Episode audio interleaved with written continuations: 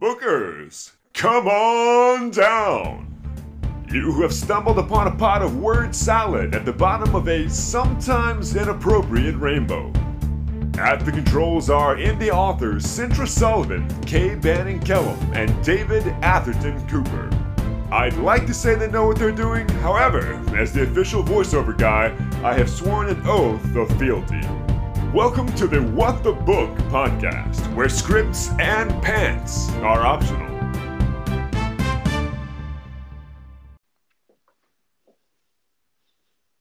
Hi, bookers. Welcome to What the Book today. This is our 14th episode. I am I am so excited to be here. I sincerely love being part of What the Book, and of course, my co-host Kay and Callum. Hi, Kaleb. Hey, hey, hey. And David Atherton Cooper. Hey, David. Good evening. We're all here. We're all ready to discuss today's topic. I I get a feeling it's going to be a wee bit fiery. I it's a subject I'm very passionate about, um, and I know it's a subject according to the the interaction on my my Twitter page regarding my post. There's a lot of people very passionately involved in this subject, both good and Yeah, too right. So we'll just we'll just power on. We'll see where we end up going. So today's subject or topic of discussion is uh, writers. What is right to write? Should writers stay in their own lane? Now, let me define this for a second. To me, staying in your own lane would be writing only what you know. So, me, I'm a cranky old white woman uh, with four children. That is all I should be writing if I am staying in my own lane. So, bullshit to that. Not going to happen in my life. Um, I don't know. I it's it's a it's a landmine. Kaleb, you want to chime in? Yeah, I think that when you talk about staying in your own lane, I think that the lane that we should be more concerned about is what our versatility as authors are. That's kind of your lane, is your versatility and your ability to empathize with the subject matter if it steps outside of your personal life experiences. Um, I am a 40 year old white guy from southern, uh, you know, uh, United States, from New Orleans. Uh, that does not mean that the only thing I can write about is, you know, middle aged white dudes from New Orleans. However, that is something that I, I would be able to get into the headspace of a 40 year old white dude from New Orleans very easily because I am one. So if I were going to try to branch out and write about other demographics, I would want to make sure that I was versatile enough and empathetic enough to write them properly. You want to write characters, not caricatures. And I think that is the biggest thing that people mess up with when they step out to do it and they don't know how to capture that versatility or that empathy. What say you, David? Oh, but th- there's um th- there's a point where I mean even a caricature stereotypes have their place and and sure they can be lazy writing, but for me, um, I I don't write about David. I don't write my I don't write my life because uh, you know it, it's it's been damn fun up till now, and I intend for it to be awesome until it ends. But I don't need to share that with everyone in a book. I'm writing stuff, and again, as a as a fantasy author, um, I, I I can't write what I know, or or that's all I can write because I'm the only one who knows it, and so this whole uh, oh, you know, men can't write female characters and women can't write men, and all, all that kind of, to me, nonsense. It, it, it's rubbish. The whole idea is if you can write to the best of your ability, you, you tell your story the way it comes to you, and hopefully then when you go back and reread and you go through the edits and you kind of think, ah, that, that doesn't quite gel. As long as the characters I write are true to themselves and hopefully with a bit of guidance from you know a couple of crit partners and, and some beta readers to kind of go nah yeah that's not a female lead that's just a bloke in a dress rewrite that bit as long as i don't hear that feedback i'm just going to power on and tell the story i want to tell and if it happens to be that you know, look, my my main the, the big epic that one day I'm going to finish writing is told from a female perspective. My, my main character is female because she's the one that all of these events kind of pivot around. And so that's how the story works. Whereas um, I'm writing a, a, an homage to Lovecraft set in um, rural East Anglia, sure, the main character is male because that happens to fit because there's an intriguing female character he has to interact with. So as long as I can justify the motivations and the characterization, then why should I not write the way I want to write? I don't get that. Mm, I um see. I don't. Yeah, I, I disagree with this writing in your in your own lane um, nonsense, as you put it. Too, I completely on board with the same as you guys. I um I, in fact, do not have a penis. I am female, but I can write a damn good male character. Uh, You've got that ice thing in the yeah. All right, bookers, if anybody's seen my feed, there are some ice pops.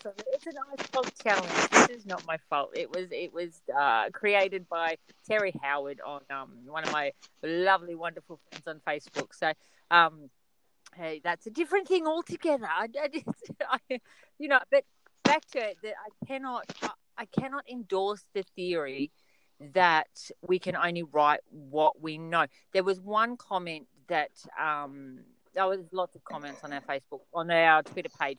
Uh, one that said, uh, this was from James Lynch um, at Hero James Lynch.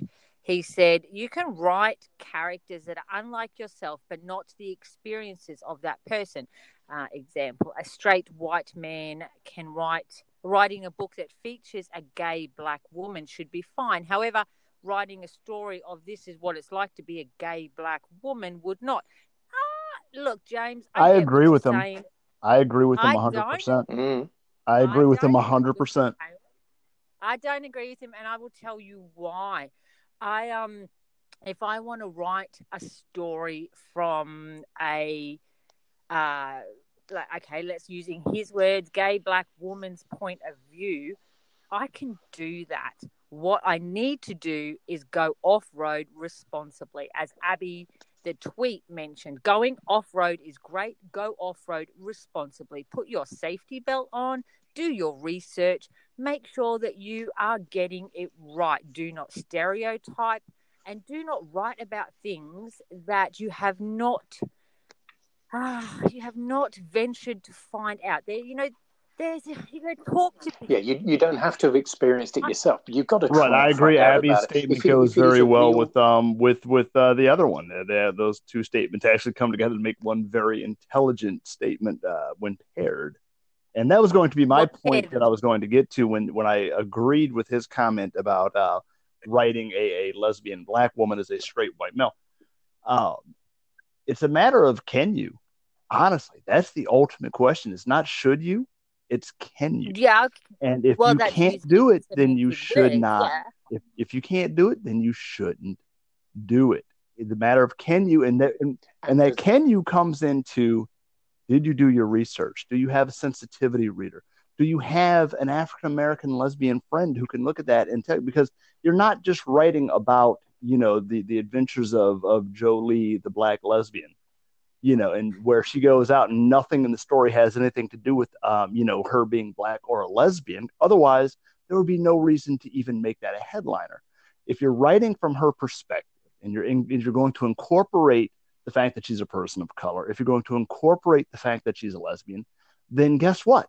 You better know how to write that and you better know how to write it well, or you're just going to make yourself look like an ass. And the only way to make sure you can do that is you have to get out there and do the work, meet the people, and you have to know that you are qualified to do it. And just I being a writer is Yeah, not the you- qualification. Just being a writer does not qualify you to I was- capture somebody else's perspective. I was just about to say, I'm not sure if anybody really, unless you are that person, as in writing in your lane, are qualified to fully uh, know what you're talking about. However, the more research that you do, you can certainly um, provide a more educated approach to your stories. Uh, I I agree with. But I'd, I'd also say some of this. Sorry. I was going to say some of this surely goes to um, my motivation as a writer. So why why do I want to have this particular character? What, or why does it feel right that this character is here, or, or however this that, that character came about? Um, what am I actually trying to achieve? So if if it comes across as a cliche or as a stereotype or as as you know someone's writing to prove some kind of point then it's just that's a red rag to a bull for a lot of readers. So it, it almost goes back to yeah, our favorite topic of all time, which is, is reader immersion. If I'm mm-hmm. writing uh, something that is engaging and the, the, whoever reads it responds hopefully positively and, and gets behind that character and gets involved in the mm-hmm. story and, and, and has a good time, to me, the only way I'm going to achieve that if it's a mm-hmm. character that I've not experienced or not or, or, don't have any real knowledge of is, like you say, do your research, talk to people, find out. There is going to be someone who is going to read whatever I write. yeah, uh, so uh, I have trolls in my story. Trolls live up in the mountains. They're you know, big, eight foot tall creatures with tusks. They have black skin of white hair and gleaming red eyes. And I know anyone who's played Dungeons and Dragons will immediately tell me that's not a troll because they don't look they don't look like that and blah blah blah. There'll be so many people criticizing my decisions about the characters as I see them that it's not going to be funny. So my job is just to write um, my write Pathfinder, who's my my troll character, so well that even if you don't agree with that particular concept of what that character is, you kind of get caught up in the story and you follow along and you enjoy the interactions that Pathfinder has with the rest of the group. Yeah, but See, I, I think, think, you know you're comparing trolls and, and real people, and I think that's going to be the challenge. And when we talk about writing, you know, um, mythical, mythological, you know, fantasy creatures, yeah, nobody can say what a troll is, you know. But when we talk about you know people of color or or you know lesbians or things of that nature those are real people those aren't trolls so you do have to take hmm. a lot more real world consideration you don't get to take personal license on someone else's lifestyle you have to no, there's a higher exactly for there's world. no artistic license on somebody's lifestyle you need to be able to do it right you know that, that's why i keep kind of going back to that it's not a matter of should you it's a matter of can you should I perform heart surgery? Well, I don't know. Did I go to med school? Am I qualified? Am, am I qualified to perform heart surgery? Then okay, then I guess I should. But just because I have a scalpel and call myself doctor does not mean that I should cut somebody open. And it's the same thing. Just because you have a keyboard and call yourself a writer does not mm-hmm. mean that you are qualified to take on something like that, where you are essentially borrowing someone else's entire identity an identity that causes them a lot of strife and causes them to be targeted quite a bit in the real world and turn that into you know a character trait in a book. You got to be able to do it right. I just that's going to be my answer. I keep going back to either you can or you can't and you shouldn't be experimenting if you either you either know you can or you know you can't. But you and as we as we said in some of the early podcasts no matter what you write you have to stand in front of those words and say, yep, this is me, this is what I wrote. And so for me to do that with my writing, I've got to at least have persuaded myself that yes, I did my research. And if it offends people, well, then I have to deal with that because I've done the best job I can to to not fall there into that. Trap. Now you say, Kaleb, it's whether you can or you can't, as opposed to whether you should or you shouldn't. I agree but I also say you can learn. I um in my one of my bone or the last no no the one that I haven't released boner book. I've got a person of color in there uh, who I haven't I haven't actually written a person of color before, and I struggled because I'm just like fuck. I don't want to offend anybody. I I I I don't. It kept on going in my head. I don't want to offend. I don't want to offend. So you know, I went to people of color that I knew that wouldn't mind if I turned up and said, you, you know, don't want to offend, but how do I use these words? What what words do I use Tell me how I describe your skin color. Tell me how I describe your hair. How do I do it that's, you know, uh, socially acceptable and not going to cause somebody to come to me and go, What the fuck, Dzintra? You know, I don't want to do that. I want to be encompassing of all of my readers and all of my characters, and I want to do them justice. So I struggled until I got to these people and went, you know, thankfully they love me, and I went, How do I do this? And they've gone, Shit, woman, we can help you with this. Here's a chart. Here's this. This is what the words we use. Blah blah blah blah blah. And I've gone, fantastic. This is brilliant. I learned. So yes, I couldn't do it, but I learned and exactly. I learned terminology on how to do it. So then, no, not that I'm qualified to do it, but it allowed me more freedom to incorporate uh, right. more. Uh, you for, did your research. For lack, of, for lack of a better word, colorful characters in my stories. You know what I mean? So you right, know, and I think I, I think the takeaway from that is, you know, when I say when you talk about you learn and yes, but the big thing I try to tell everybody is you learn in a classroom and you practice you know in the practical sense of application so once again going back to the heart surgeon example i was learning how to open hearts up i wouldn't be going into a live operating room with an actual patient to learn how to do it i'd be practicing on a cadaver where if i fuck it all up guess what dude's already gone you did it the right way. You learned by going to your friends. You didn't write a book. And I think this is the mistake that people make is they try to learn by doing in the sense that they write a book with the cliche caricature characters and people go, what the fuck? That's not what we are. And they go, well, I'm a, I'm a writer. I'm just following my writer's voice. And it's like, but you didn't learn, you know, you didn't take the time to learn offline, as they say. You, the classroom yeah. and the boardroom and the showroom are all different things and they all have to be treated very differently you learn in the classroom you present you know in the showroom i think as long as you can know the difference as to where to do your learning and where to do your presenting then yeah you're fine go learn get better at your craft but don't try to treat what should be the classroom you know by publishing the thing and then trying to fall back on the whole like oh everybody's just overly sensitive because i totally wrote these horrible caricature people and they just don't get it. I'm a writer. It's like no you're a fucking idiot because you tried to do your learning you know in a practical sense. No learn to learn practice to practice. Well now when we when we first uh, put this up i did expect a number of comments which we got uh, which was simply you know well who uh, last time, what was this from Grant Pollard? Last time I checked that uh, George Martin wasn't a 14 year old girl that flies around with dragons.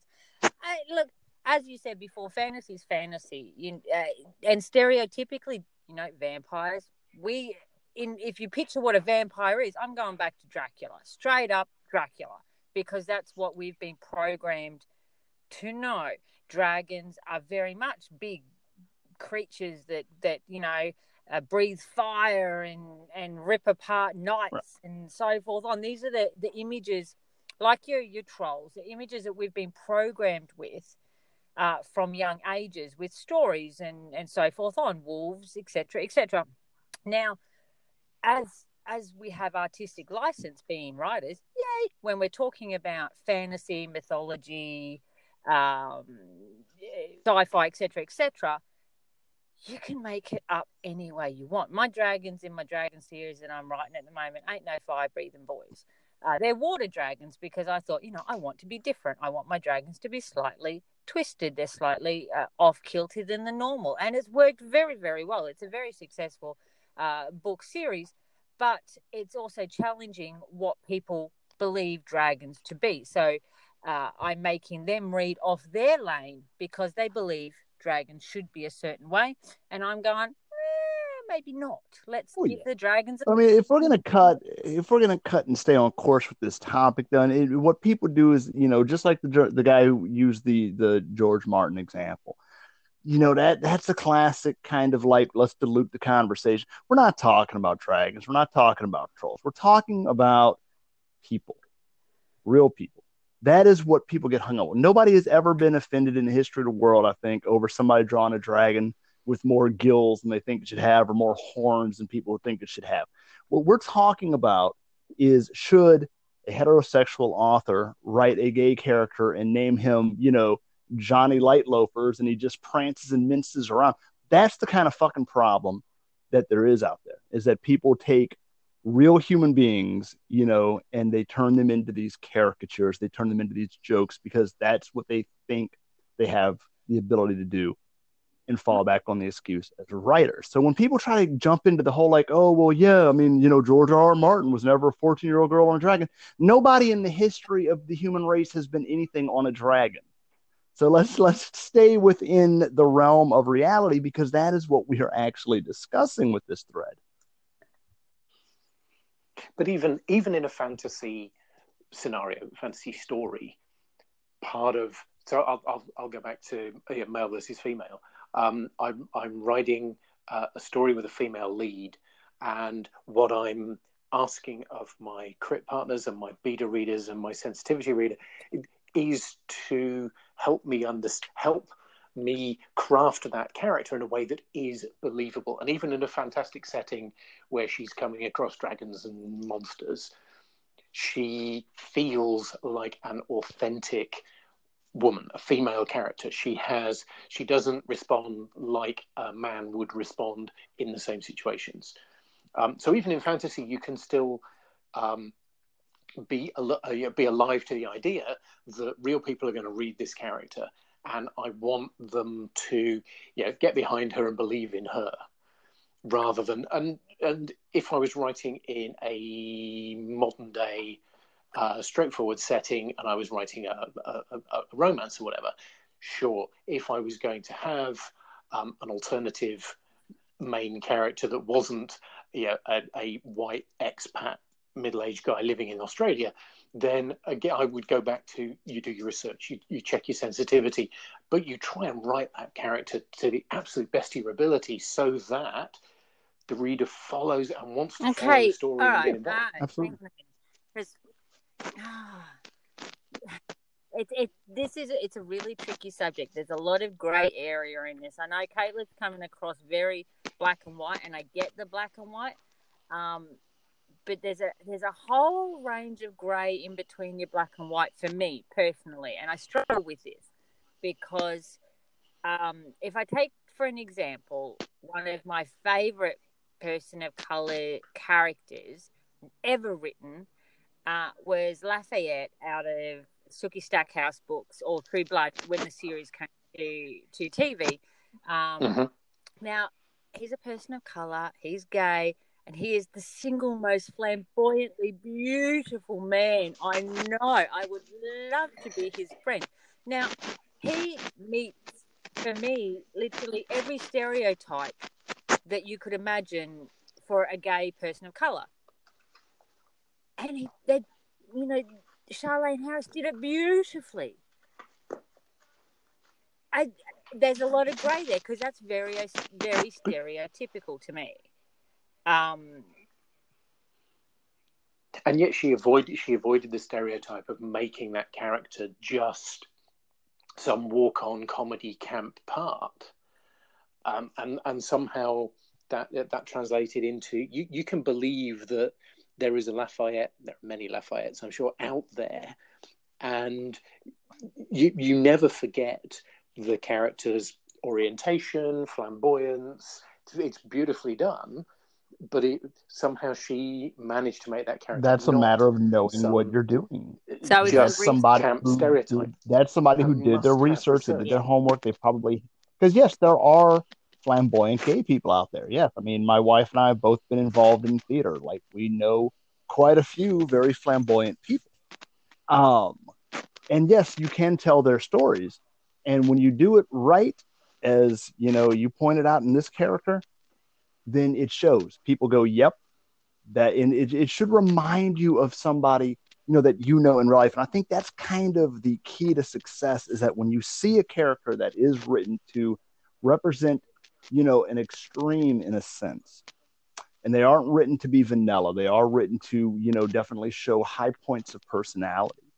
Um, I think one of the biggest things that you know you're doing it right is when people can see that character, read them, watch them, whatever the case may be, and say, "Oh, that reminds me of," "Oh, that's exact." You know, when you can get them paired with somebody in real life. So yeah, I mean, maybe she knew somebody, maybe the author of this Lafayette character knew somebody like that, very close friends in real life, and probably said, Hey, I would love to feature your character type in a book or in a storyline. How, you know, let me, and they maybe they shadowed that person, maybe that person read it and said, Yep, that's so me. Yeah. Either way, that's an example of somebody who did it right. And when you see it done right, you know it's done right. And then nobody's going after you saying, Oh, you shouldn't have written outside of your lane. Oh, it's not a matter of should or shouldn't. Like I said, it's yeah. a matter of can you or can't you. Absolutely. And look, I, I don't disagree with you, Kaleb. I'm totally on board. I'm in your canoe. I'm paddling away. I've got your back uh, because with that particular character, even though he was very, very stereotypical, he was so real and so lovable. You couldn't possibly have any negative connotations to him. Um, so it was it was uh, as you said very the research obviously was very clear and uh, well done and structured well in order to progress forward um, yeah uh,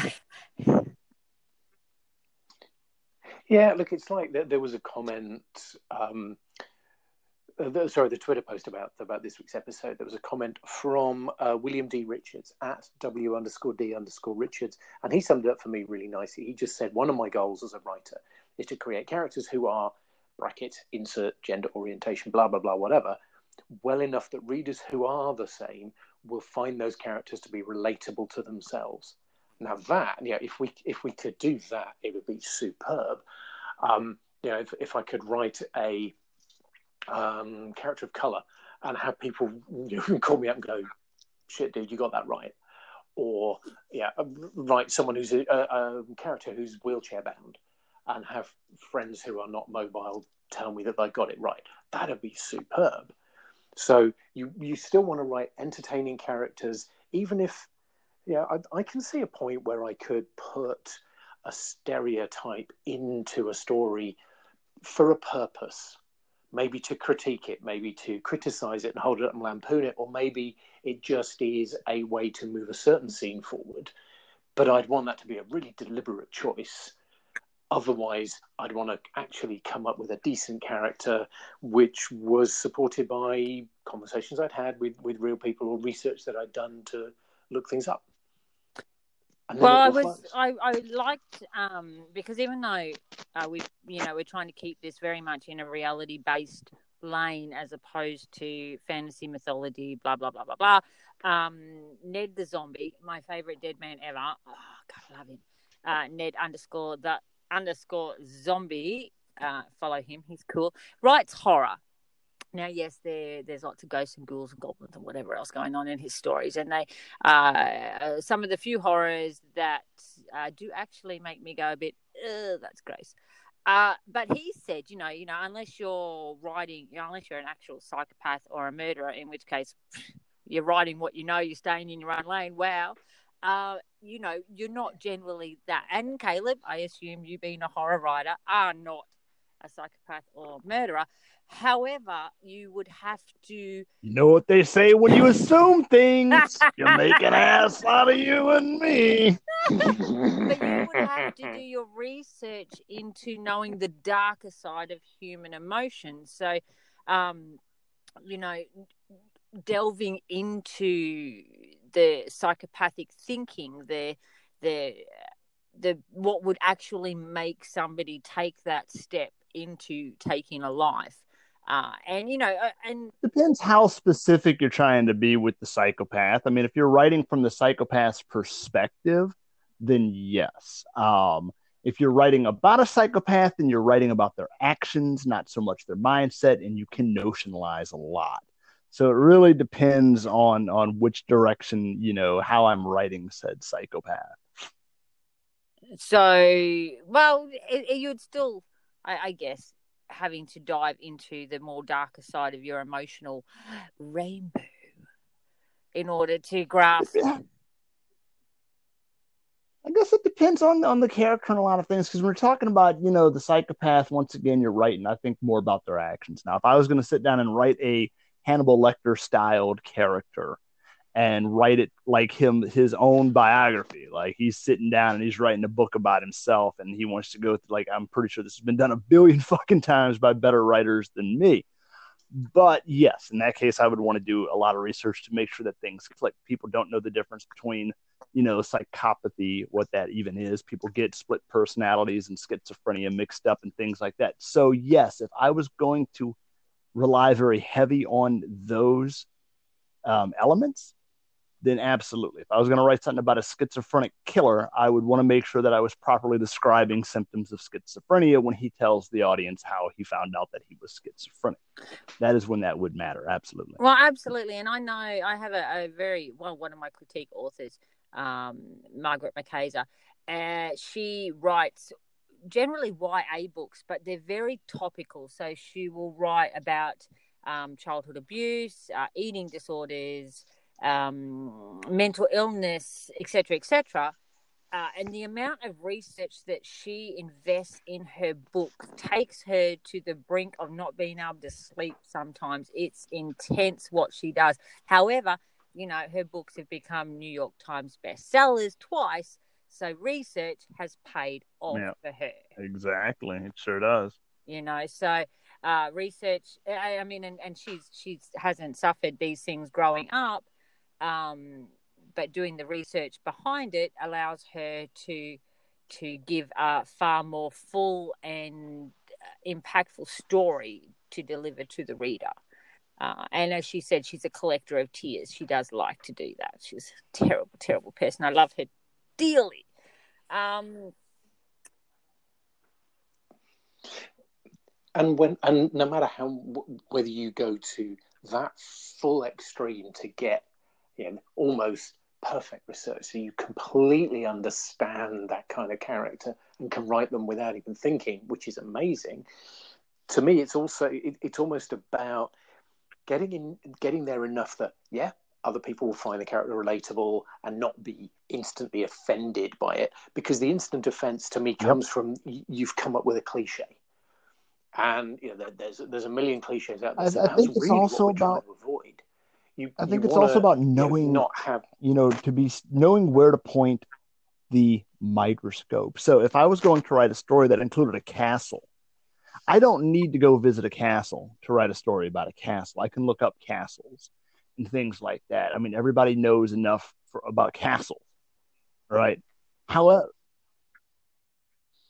but unless you go there, exactly. But if I wanted like to describe walking through the halls of a castle accurately, you know, and people think they're huge and, you know, they think yeah. they're labyrinthian inside with all these secret tunnels when, when in fact, a lot of them are very compact and very claustrophobic.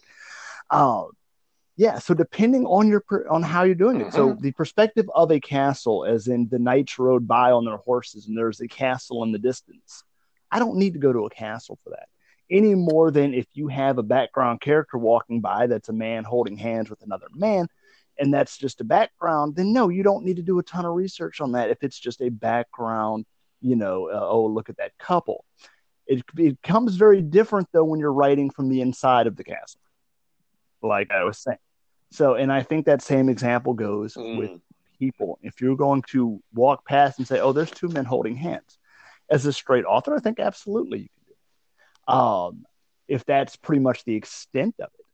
But if you are going to write a story about, you know, Steve and, and, and Barry and, and, their, you know, blooming uh, love, then yes, I think that is when you need to understand the inside out of that because otherwise you're somebody writing about the inside of a castle and you're you're describing it like it's the size like on the outside it's the size of a regular castle on the inside it's somehow 20 times huger with secret passageways and all this and anybody who knows about castles is really sitting there going this fucking asshole doesn't know shit about castles. Don't fucking turn people into castles, folks. Do your research. Don't look like an idiot. All right, all right. Well, hang on. I want I want to follow that up in a minute, but we're going to break for the the the author interview because I want I want to follow back. Bring me back to that one, Kayla, because I've got to come back to that. Um, all right, we're going to break and talk to Alex Micati. Uh, Kaleb and I had a wonderful interview with him and we can't wait to share it with you. He is one of my favorite Twitterers. You're uh, gonna love him. He is such a positive person. I've never heard him speak a, a negative word to anybody. I just utterly adore him. Um, He so is yeah, great. I hope bookers love him, and we will be back shortly. All right, see ya. Bye.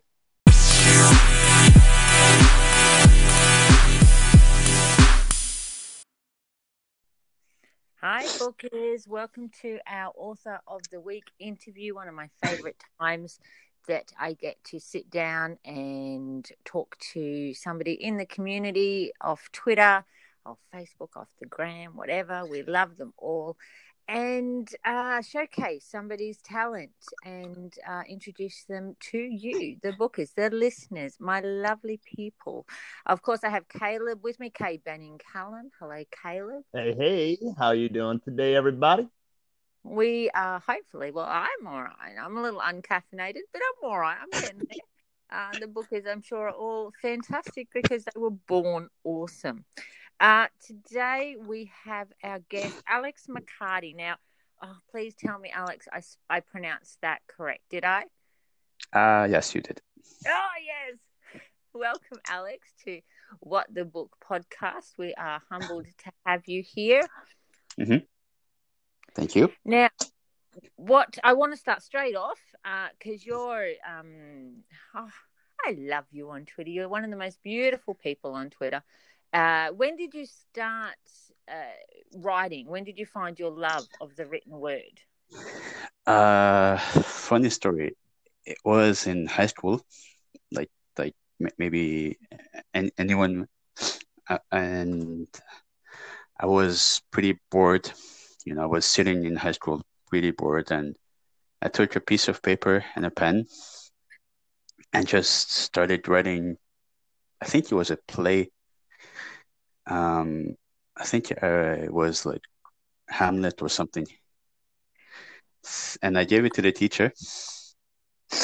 And the teacher said, "Come, come back and see me in t- in two hours."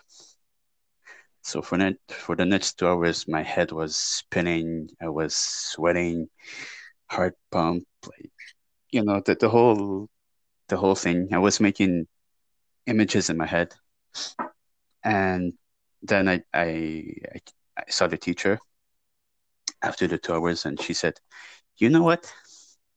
I told her, I, I, I I think you're gonna tell me to, you know, uh, drop this nonsense and focus on my studies and and everything. She said, "You're you're wrong. I was trying to tell you to work on your dialogue.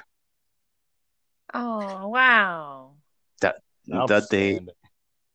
and that day, I thought, hmm, this is my life.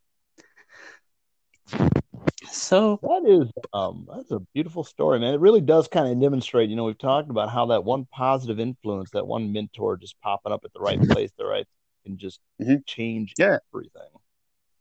I, I mean, and and it it was because at the time I was one of those, you know, I hate school and um, I I wanted to drop out and everything, but What was this teacher's name? Are they still out there? Uh, that's a good question because that was I, I just thought about it today and I realized it was 20 years ago. Well, if we're ever able to track them down, I, I can tell you they will get a personalized "What's the book?" Thank you from us for helping to inspire and motivate such a great writer and creator such as yourself. People like that should be celebrated, and that's just a fantastic, fantastic story, man. That is heartwarming. Uh, moving on here now, your first book, Capital Murder One, which folks you can go buy that thing on Amazon. I highly suggest you do. Um, give us a little blurb, man. Uh, let- let's wet our beaks a little bit and tell the readers out there what can they expect when they crack open a fresh copy of Capital Murder One. A, a big book. No, no, seriously, it's it is a big, a huge, humongous book. Um, well, that and um, and a lot of because uh, it was set in Canada, which is where I live and uh, born and raised. So Oh. I thought, I thought, why not, why not use why not use the Canadian spelling, like OU instead of you, like for color or, or whatever. and I, I thought, why not set a murder and mystery book in in an unusual place? I mean, I mean, when you think murder mystery, you think uh, London for Sherlock Holmes, or New York, or Sweden, or whatever. So I thought, nah, why, why not change the rules and uh, and have fun? I love it. I, I'm all about right? that. Sorry, Kaleb, go on. No, I was gonna just say I love that idea. I mean, I do the same thing. All of my work is typically set in New Orleans, where I was born and raised and live. So Mhm. I definitely appreciate keeping it local. And uh, on a side note, just for fun, you talk about using the O's and the U's. I am probably one of the American writers that gets criticized the most because I always use the, I guess, European version of gray. I always spell the color gray, G R E Y, and people Mhm. have such a fucking problem with that, and I have no idea why. It's like you know what it is, but I just like that word. I also do theater with the R E at the end instead of the ER. So that is really cool. Back to you, Dzintra. Uh, it's funny though because you all you both uh, write in your specific area, and there's me, the Australian, who goes, "Ah, fuck that! I'm gonna write." I write to an American audience, so all of my books are set in. Although I do have, you know, my Dragon series goes around the world as the the clan travels, but I I haven't written one single book that's based out of Australia, and I do not use any of the Australian spelling. I I Americanize everything. Um, I don't know if that's a good thing or it's working for me, but I'm not sure if I'm if I'm um, you know shaming my own heritage. Maybe I should do one from Australia. We could have like a kangaroo shifter or some shit like that. I don't know. Well, Dzintra, if you ever really want to test your limits there, I understand. This is I've been meaning to bring up, but I understand you guys call Burger Kings Hungry Jacks over there or Hung- something like that. Hungry that. Jacks, Hungry Jacks. So, yeah, so right. if you really want to Americanize yourself, walk into a Hungry Jack and go, yeah, I'm in the Burger King right now. Yeah, see how that goes for you. Oh, well, I need to come over there and walk into a Burger King and go, oh, Hungry Jacks. Damn right. I think I might do that for you next time I go to one. I'll just try it out. You do that. Now, Alex. Yeah. Um, uh, when I go stalk your profile, which I may have done a couple times, uh, you do say that Capital Murder 2 is coming out next year in 2021. Um, Yep. But you have another book coming out 2020 this year. Can you tell me about that? What are you currently working on? Uh, well, it's it's not a it's not in the same trilogy as Capital Murders. It's it's a whole other story. Um, well, what what I can say is that there are murders, mystery, and in this one, unlike the first one, um, I I used more of my Twitter uh, profile in the sense that uh, there are jokes, Oh, fantastic. Yeah, jokes and dark, dark humor, and um, I mean, I, I thought, why not? People got used to them, so why why not?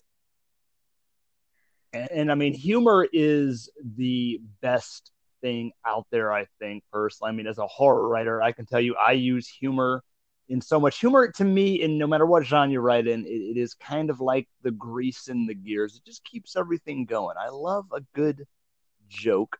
Um, As far as inspirations for some of those great jokes, we talk about your inspiration for yours. Um, so when you're creating and when you're gathering your content, when you're putting it all together, um, Yeah. what what is your process? Walk me through drawing onto the slate when you're putting together one of your stories. How do you get yourself going? Well, um, well, for instance, let's let's use the, the this one, the, the ones that's coming to this year. Um, it was maybe six months after I published the first one. For six months, I was, um, I won't say I was depressed or anything, but you know, I, I didn't feel like writing anything. I was em- empty more than depressed. Yep. Um, so so I thought I, I need something to do, and and um, I started just writing notes, like a few. What, what if? Um, that that was. uh, well, turns out to be six pages of notes, which I haven't uh, used since, but that's another story. No pun intended. Hmm. So yeah, I mean, and since then, um, it's been a fun ride. And every day, I th- I thank the the pandemic for confinement and uh, running time. So you are when you at the moment you're writing and you the pandemic isn't affecting you at the moment. You're still getting a word flow that that is Oh. uh, solid. Oh yeah, Oh God, I- I I'm think- so jealous. I, I think the the other day, um, I started writing at maybe seven in the morning, and I didn't. I think I stopped at maybe eight at night, and I had ten pages. Oh, Alex, I need That to is that's listen to your fantastic. That is. Yeah, and but ten pages by by hand. Oh God, oh. Yeah. Yeah, true classic yeah, right there. That's nothing wrong with that. Alex is No. old school. I love it. Old school. I love it. Well, that is brilliant. Uh, I mean, I mean, I decided to write it that way because I thought if I write on my laptop, I'm gonna end up on Twitter or or, or wherever and not Ah. write. So I thought, hmm, See, that's a really good tip for authors who get distracted by the tweet, the gram, the Facebook, the whatever. Get off your laptops, open up your pads and pencils, and write by hand. There's no distraction. You can't click Then- over and go, "Oh, there's a Bing. What did they say?" No, I love it. That's awesome. I just Yeah. want to take a moment and recognize the fact that Dzintra just referred to Twitter as the twit. I love that. That is um the tweet. I Well, always call uh, it the tweet. I, I, I, well there's I, a lot I do of too. twits. There's a lot of twits on it, so that's that's no doubt about that. I do, I do. There is a lot. Now, Alex, you you are one of the most supportive and positive people I've encountered on Twitter. I, I adore you. I think you're fabulous. You're always so upbeat and you know have a, a kind word for everybody that passes by. Uh, what well, how do you keep so upbeat uh, in especially in the current world and just generally? Uh, that's a good question. Um, I, I, I would like to offer a non-serious answer. Okay.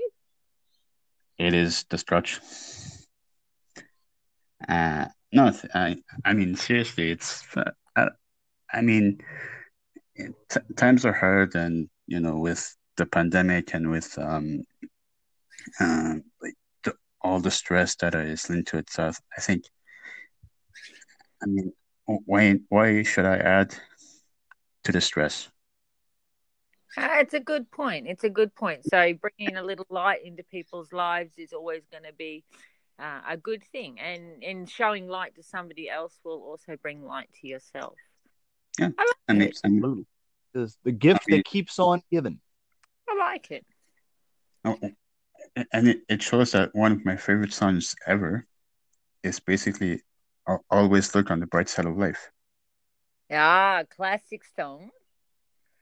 You certainly do embody the uh, the spirit of uh, that little piece of music right there, and that is that is so cool. We need more people like you out there, man. You know, it's just you got a kind heart to you, and Yeah, you know yeah, sometimes yeah, we the do. needs to see that, um, and that is good. You are a force of good in the lives of people, and um, I'm gonna tell you, everybody out there, if you have not checked this dude out at Alex underscore Micati on Twitter. Um, I'm going to follow him right now, and I highly suggest that the rest of you do the same. He's a good dude. Um, Uh, now, well- as we wind, oh, I'm sorry. Uh, hold on, I, I tried following him. Oh, I was you did. I mean, I, I can't follow myself. I follow you enough. You don't need to, but the bookers out there listening to this interview do. So um, And- check and him hopefully- out, y'all. A- and hopefully that my therapist, because I, I may need one or not, or not. I don't know. I mean, sometimes I, I use jokes for defense mechanisms. Ah, look, you know me enough, Alex. Humor is my my blood source. Bar caffeine, caffeine and humor. There you go. That's Dzintra in a nutshell. Caffeine, Yeah. hu- humor, inappropriate jokes, and swear words. There you go. Ah. The best damn Uh. coping mechanisms out there. Um, folks, as we wind down, we like to have a little bit of uh, personalized fun with each of our guests here. Um, we have played uh, the Desert Island game in the past, and at the request of Alex himself, we are going to play it again right now. Everybody knows how this goes, but just in case you don't, let me break it on down for you. You're stuck on a desert island. You can bring three things that could fit in a duffel bag, let's just say, because last time we had Kaya wanting to bring people and tree houses and, and entire, you know, urban development with her. So, three items, uh, and give us a little brief description as to uh, why you would want to bring those with you. Um, and as always, guests first. Alex, tell us what would you bring to your desert island to keep you going? Uh, that is that is a good question. Um,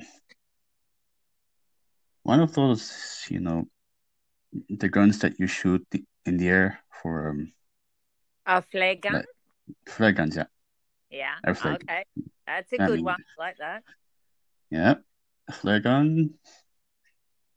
The complete works of of Celine Dion, Nice. so that I can dig them, uh, put them in, in the sand, and nobody listens to them anymore. Oh, jeez. When Yeah, dark well- ones all of a sudden there. Oh, that's Yeah. Unexpected. I love it. How are you Go going to on. do your fellow Canadian that way? Jeez.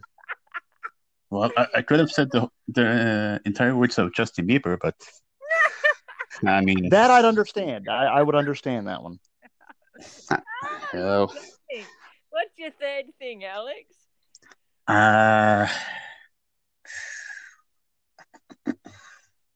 I'm thinking my third thing on the desert island, maybe a volleyball, A what? like a a, a, vo- vo- a volleyball to to, to Oh, the. Wilson. Oh, Wilson. Yeah, he wants to make Wilson. a Wilson like in Castaway. Yeah. Exactly, Tom Hanks. I say you go for it. All right. Kaleb? Oh, okay. Oh, yeah. We're gonna save Dzintra for last because she really rang the bell the last time we played this and had the best, the best selections you could ever imagine out there. Oh wow, what would I bring with me? Um, well, let's see. I'm gonna say a, a fishing net. I think you can fold a fishing net up into something that could fit into a duffel bag. Um, Mhm. to go out there and cast my net and try to eat and live. Um, I would bring a copious amount of some kind of narcotic, probably, uh, you know, so that I could just pass the time and watch those beautiful island sunsets and think that I am in a whole nother world. Um, and then finally, um, you know what? I will say that I'm going to bring a typewriter, I guess, with some papers that I could maybe kind of keep a, a journal going out there of what it's like to be high as a kite and fishing with a net out there on a deserted island, because that has got to be something that'll sell somewhere when I get rescued, if I get rescued. And now, Dzintra, bring us on home with some of your best. all right. All right. Let's let's do this. Ah, did you hear me just crack my knuckles in? No. Um all right, what would I bring to a desert island? Three things. First thing, pen and paper. It's a double deal, people. Do not argue with me. It's a two for one. Pen and paper. I'm going old school with Alex. Pen and paper is one thing. They can be. I do it like just to make sure it's all legit in this this you know gray no gray area. I'll connect the pen with the rope to the paper, so it's a one item deal. Um, that's my loophole. I'm going to live with it. Second thing, I am going to bring a blow up doll, preferably male, but you know, either way, it's all good. Uh, oh God, okay. the third thing and the clincher with this, I am going to bring some chocolate body paint because A, well, you know, it sounds like fun for me and Fred. Uh, and two, it also contains some sugar, so it helps my glucose level. It's a two for one as well. There you go. I'm I guessing Fred's. I'm. I'm guessing Fred's the doll. Fred the blow up doll, and uh, or maybe I'll call him Ben. Blow me Ben. I will bring blow me Blow Ben, me Ben. pen and paper, and some chocolate body paint. There you go. That's my three for the island. You certainly never disappoint, Dzintra. Oh my God. I knew this was going to be a good one. Thank you, Alex, for suggesting that game again because I love hearing Dzintra's top three picks for these islands. Um, Yeah. and now, Alex, uh, tell tell the good folks out there where can we find you so that we can just buy the shit out of all of your stuff. Uh, where you can find me? Well, you can find me. Um, I was trying to say in a pub, but they're all closed. Why? Why would they close pubs? I mean, why? it's rude, isn't it? It's rude. Yeah, And we can Um, find you on Amazon, Alex. The the lookers Oh. and bookers can come and find you on Amazon. Type in Mhm. Alex Micati, M I C A T I, Yeah. uh, and find him on Amazon. Buy his books. Of course, find him of- always on the twit at Alex underscore Micati, M I C A T I. Come on, bookers. Let's find him, stalk him, love him. He's fabulous. Right. I No. followed him now. Y'all can too. Yeah. and I'm also on Instagram. On the gram. Oh, yes, of course. I follow you on the gram as well. And that's Yeah. where I see your pictures of the handwriting. You have beautiful handwriting too, by the way. Yeah. I like that. I like it. Yeah. Um, thank you, Alex, for joining What the Book today. We really appreciate your time. Th- thank you for having me. And of course, Kaleb, you are an awesome uh, partner in crime and island shenanigans. I just try to rise to meet the uh, the occasion. See, I'm better with the island game than I am with the search and dare. I think we should just stick with the island game because I, I nail that one every time. That's You are so good. nature. Okay, bookers, thank you for joining us uh, at this author interview. Uh, we will throw back to the main podcast now. See you later, guys. Bye. Bye bye.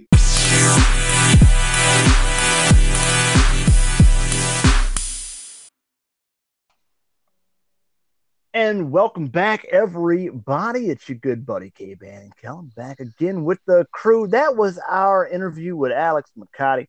What a guy. Let me tell you something. People come in two flavors, awesome and horrible, and he is definitely heavy on the awesome. Love talking to him. You're gonna love him too. Check him out once again at Alex underscore Micati on Twitter. We follow him, and what you think you're better than us? Welcome back. I love Alex. He is he's just one of the most beautiful souls on Twitter. I just cannot speak highly more highly of him. He's just delightful. Everybody should be following Alex. And on he's on Insta as well, so hunt him down there too. Uh, all right, go on. uh, we wanted to I want to to where did we leave that? You Uh, wanted me to bring back up the castles thing again. You said you had a comeback for the old King of Schlock, so let's hear it. I did have a comeback, and now it's it's, it's like how many minutes later, and that's all good. It's all good. It's still valid. Um, you said that you you shouldn't uh write about what's inside. You know, being inside the castle without having been inside one because you're going to look like an idiot. Uh, Correct. Okay, that was correct. Yes. That uh, yeah, kind of reassesses what I said. Yeah, I mean, if you're going to write about the interiors of castles, then you should probably understand the inner workings of castles. Of course, keep in mind that is an analogy device to represent understanding the inner workings of people's consciousness and desires and motivations. So it may not be a perfect apples to apples comparison, but I do believe that exists. I get it. I do, and I and I and look, uh, it's and this subject is so. There's so many, and I mean, there's it's rules and regulations, and I hate the word rules and regulations because I, I really I'm a girl that says fuck the rules, do what you want to do. However, there are rules and regulations that you need to to follow in order, especially during re- research purposes. Uh, now, with the with the um, castle was what's to say artistic where does artistic license come into this because my my castle could be this tiny little castle and yet inside be a mammoth thing uh, because that's the way I want it to be as a writer. As long as I've done my research in how that happens, say, is it through magic, is it through whatever, then it's it's not going to hopefully make me look stupid. So, uh, artistic license has to also come into it. We as authors should be free to write our characters, our environments, our stories with our own artistic license. but never forget our Coleridge. It is all about the willing suspension of disbelief. As long as you get some internal consistency, you can, unless it's real people, you can kind of get away with anything as long as you're consistent, you believe it, and you write it believably. Surely even with real people, I think there is a because there's everybody's in the world. There's so many people in the world, and so many different characters in those people. Uh, uh, research, okay, just research it. It's not can or can't. It's should or shouldn't. Do your research before you open up somebody's chest because we don't want anybody to die. Yeah, Kaleb, is that right? You know what, guys? This is something that we're never gonna, I think, connect the dots completely on, and that's one of the cool things about this show and about us and about people in general is that we can all have different views on things, and um, we can all segue into our second half of the show here, where we're going to talk about much less serious issues here because I, I am drained. Shut up, Dzintra. Shut up, Dzintra. Yeah. Shut up but also, you know, uh, uh so living Dzintra lives in Australia. Kaleb, you're in the states.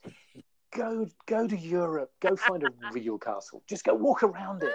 They're also, and ah, if you get a chance, go to Germany, go to Bavaria, go and see Neuschwanstein. If you ever get the chance, look for the secret passages and the lake underneath the castle that Mad Ludwig had built.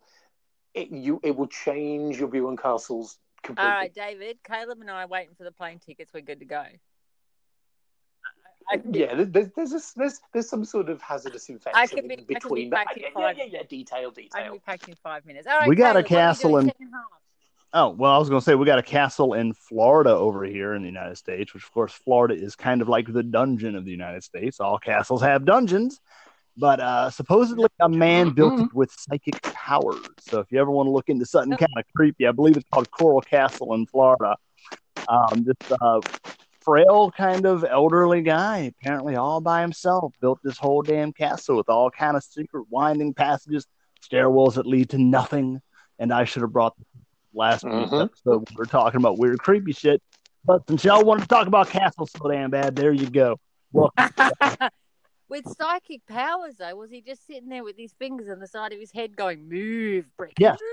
like what the hell? moved the things like uh really brain powers, yeah. Wow. I want to meet him. Look up Coral Castle. You can read all. I'll go Google it. Go There's Google only one it. reason to go to Florida, and it's Coral Castle. no, no, no, no, no. Is that, oh, SeaWorld, surely. Isn't that where I find my swamp man? We, oh, yeah.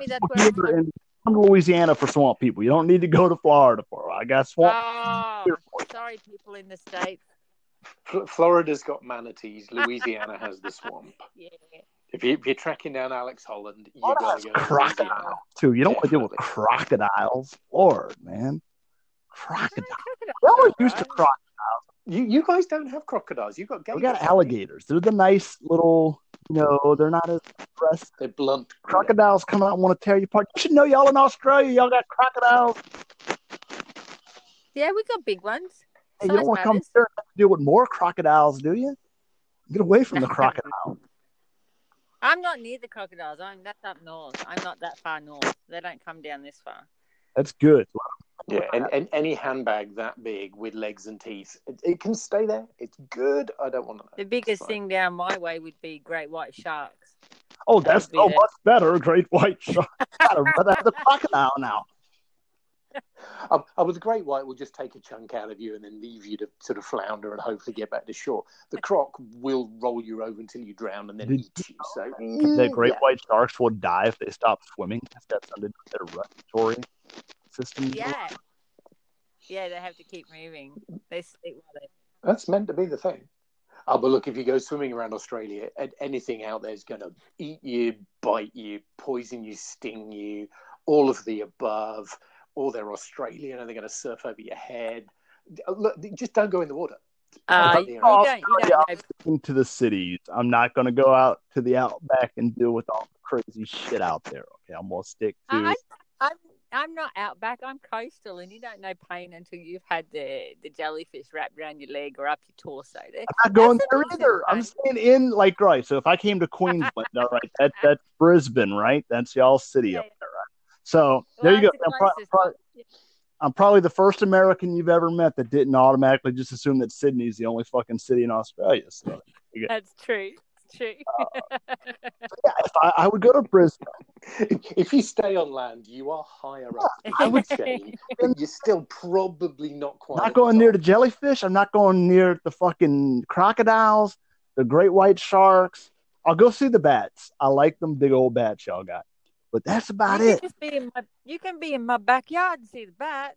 Exactly. See, I don't have to go You don't need anywhere. to go- we can we can sit out the back. And we haven't even started you on the spiders yet. Oh, I've seen We can- pictures of things, man. We just sit out the back with a six when it pack. when it's the size of your hand, when, when you can stretch your hand, your thumb and your little finger out, and it still doesn't reach as far as the thing's legs, you, you, Yeah, don't you kind of, you- you don't just you have some kind of spider migration over there where the wind blows the fuckers around and it's like, hey,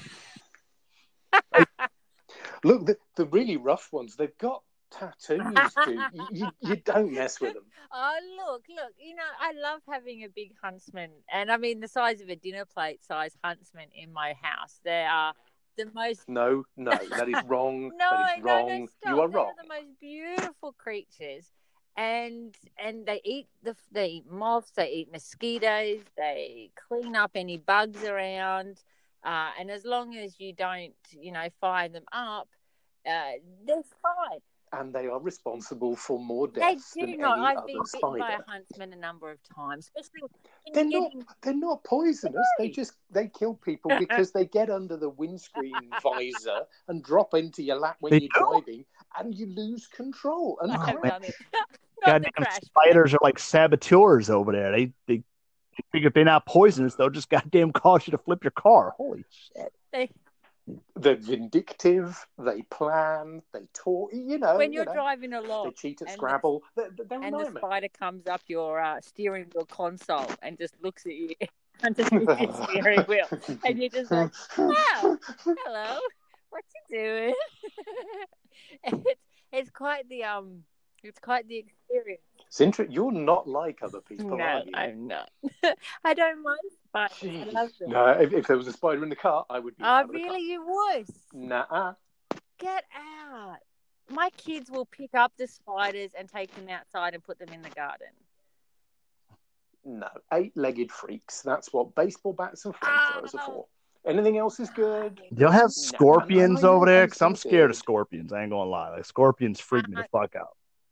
They're only They are small. and They're they not tend to be big. more down south, down Sydney, Melbourne. Tassie has a few. Uh, they don't. I don't find them so much up this side. So you come to my place. There's no none up here that much. Yeah, just make sure your thongs are double pluggers. You're fine, Double mate. plugger. All right. Okay. Let's play a game, guys. Let's Yeah. play a game. Got a new game Um, this week. Go on, Kaleb. Let's let's you go with this. Oh, you want You're me to explain? Okay. So, so normally we play search or dare, which is where we look up something on Twitter and try to embarrass the shit out of each other by having us read the first tweet that comes up. But the problem, and that that that game was kind of my that was my brainchild, so I take full responsibility for the difficulties in always making it the most entertaining thing because a lot of times the first few tweets we find would be very vanilla and boring, and and like I said, people out there just weren't fucking being dirty enough. So we're taking Dzintra's the really bad at it. no, Very Dzintra was it. not really bad at it. Okay, Dzintra was great. I was really bad at coming up with games. So why not What's let me come you? up with another one? All right. So now we're just gonna play regular old truth or dare. Redemption. We're gonna play just regular old truth or dare. Except the dare is kind of limited in the sense that what can we really dare each other to do over the damn phone that everybody else out there can laugh at? And uh, so we have come up with one. If anybody picks dare, you will see it if you check one of our Twitter feeds. You're gonna love it. I hope. Once again, it was my idea. Mhm. Um, you're gonna love it. Uh, otherwise, you're gonna get to hear some Why? hard truths from us. Um, Why? Why do I always get really nervous about games with you boys? I get really because I'm awesome. To sweat. I'm in the back seat of the car again. and I'm sweating already. Okay. Well, let me ask this: How do y'all? because you're fooling around with your That's right. When you get yeah, when you mess around in the back of the car with the King of Schlock, you, you fucking you never know. I So here's the thing: How do you guys play your truth or dare? Is it you pick it, or do you, is everything a truth? And if you refuse to do the truth, then you have to do the dare. I've seen two different ways it's been played. Oh, I've played it both ways. I'm more of the second one. So it's all so it defaults to truth, and if you don't want to answer, that's when you do the dare. Is that correct? Okay. Okay, I'm, Mhm. I'm down with that. We'll keep it easy. Uh, We'll keep it easy. All right. I'll. Um. okay. All right. Uh, so, uh, who wants to go first? Who's going for who? Uh, I'll give it, Oh, I'll God. give it Alright. a go. I'm Okay. dumb enough. and Who's who are you picking on? I, I, Oh, hang on. Uh, the, sorry, I don't have a question in mind. So I have Ah. misunderstood. Okay, Dzintra, you're a- up. I have a question, and it's not too bad. It's not too shonky either. I'm, I'm quite proud of myself right now. Nice, Oh. nice. All right, I'm going to. I'm going to ask. I'm going to ask David. Uh, all right, all right. Mhm. Truth. Um, when did you and where did you lose your virginity? Like what age? What age and Ooh. where? Not asking for whose. Don't need to know that. But where and what age were you? Ah, man. Well, um, that's nothing I'm ashamed of. I was a late developer. I was 18 and about a month, and it was in a bed. So it's very traditional, and it was in the meadows. The bed was in the meadows, like it was out in the open. Uh, the, med- the meadows is a di- the Oh. meadows is a different upstairs in the house. So. Oh, It, it wasn't under the railway arch. oh the park Dzintra, nearby. you are was an later. That- that international was- treasure. That just happened later on. I just got this vision of a bed out in the meadow, like a That's romantic as shit. Absolutely. It, it, it was it was a fun and exciting That it was. couple of random discovery and getting things wrong. Oh It was God! fun. What with the snakes and spiders out in the meadow? Jesus Christ! A game one. Oh, okay. They, they don't have well they do have spiders in the UK, but ah. yeah, and, ah. and they don't have snakes. No, it's fine. They did some. There's police and passers by, but oh no. Okay, They get used good, to good. All right, good. Uh, See, I David, all right. you're you're it. Crazy. Woohoo!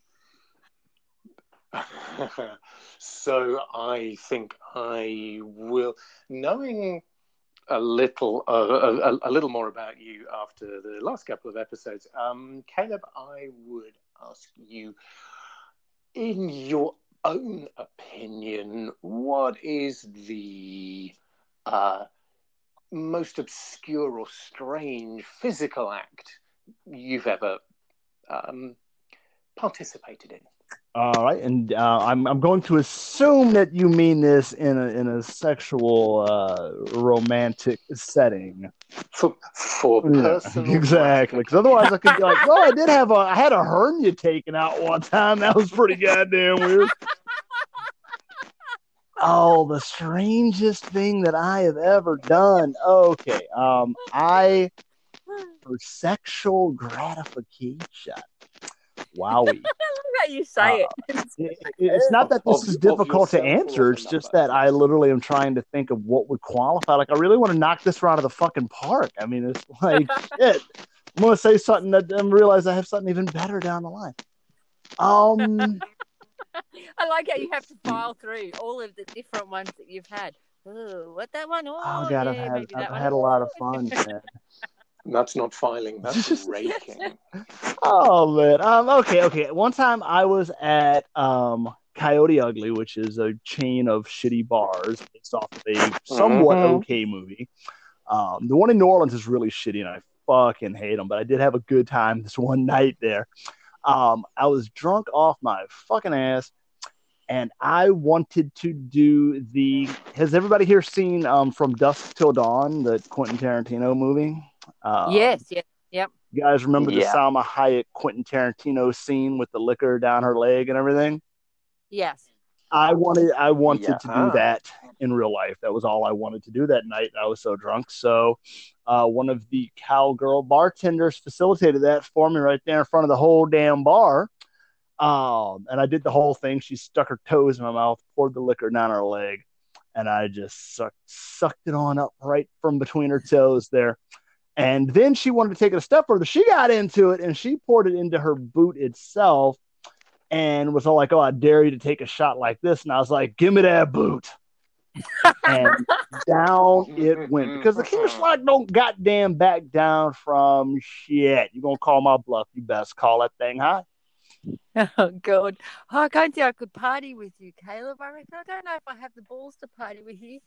Oh, May I simply offer the observation that even if the young lady is willing and encouraging of the uh, the particular act, tequila slammers au naturel can get a little sharp, shall we say? oh God, You don't want to. You don't want that line going God. too far. oh.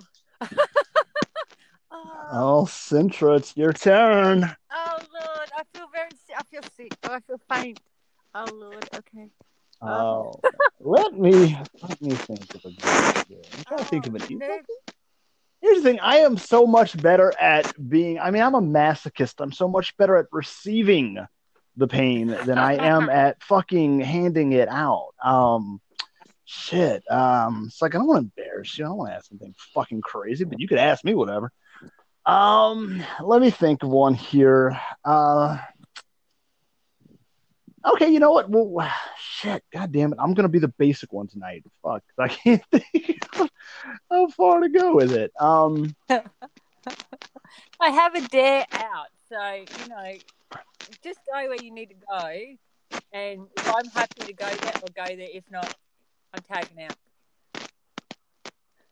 Mm, Let me think. Um, shit. You know what? Yeah, go ahead. Um, I Make can't me so nervous, Kaleb. Jesus, because I'm having a hard time thinking of anything really good, and I could go with the same one that you asked David and just be like the whole like when did you lose your virginity thing. That's an easy one. Uh, I tell you what. So Dzintra, who is the sexiest male on this podcast? oh damn, that's a okay. You know what? Shit, his boom. Thank you, David. God damn, what a fucking hero. No way! You're gonna make me. You want me to choose between the classy David and the sassy Kaleb? Really?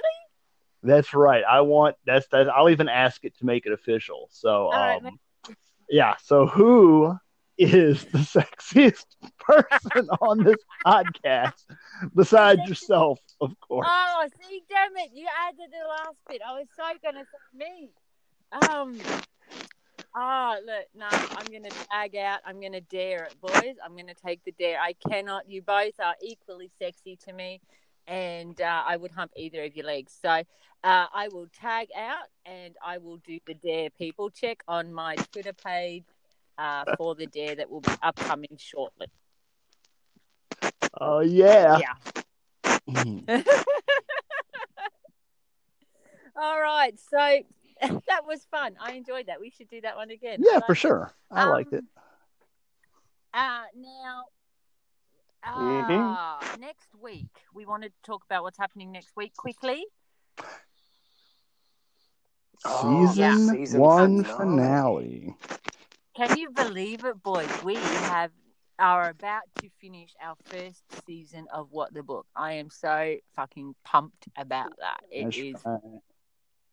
It will have hit episode 15. 15 is Wow. the last and uh, final episode of season one only season one season two will be commencing with uh, some new tweaks, some new additives. So we are really super excited about that. But of course, we'll talk more about that next week.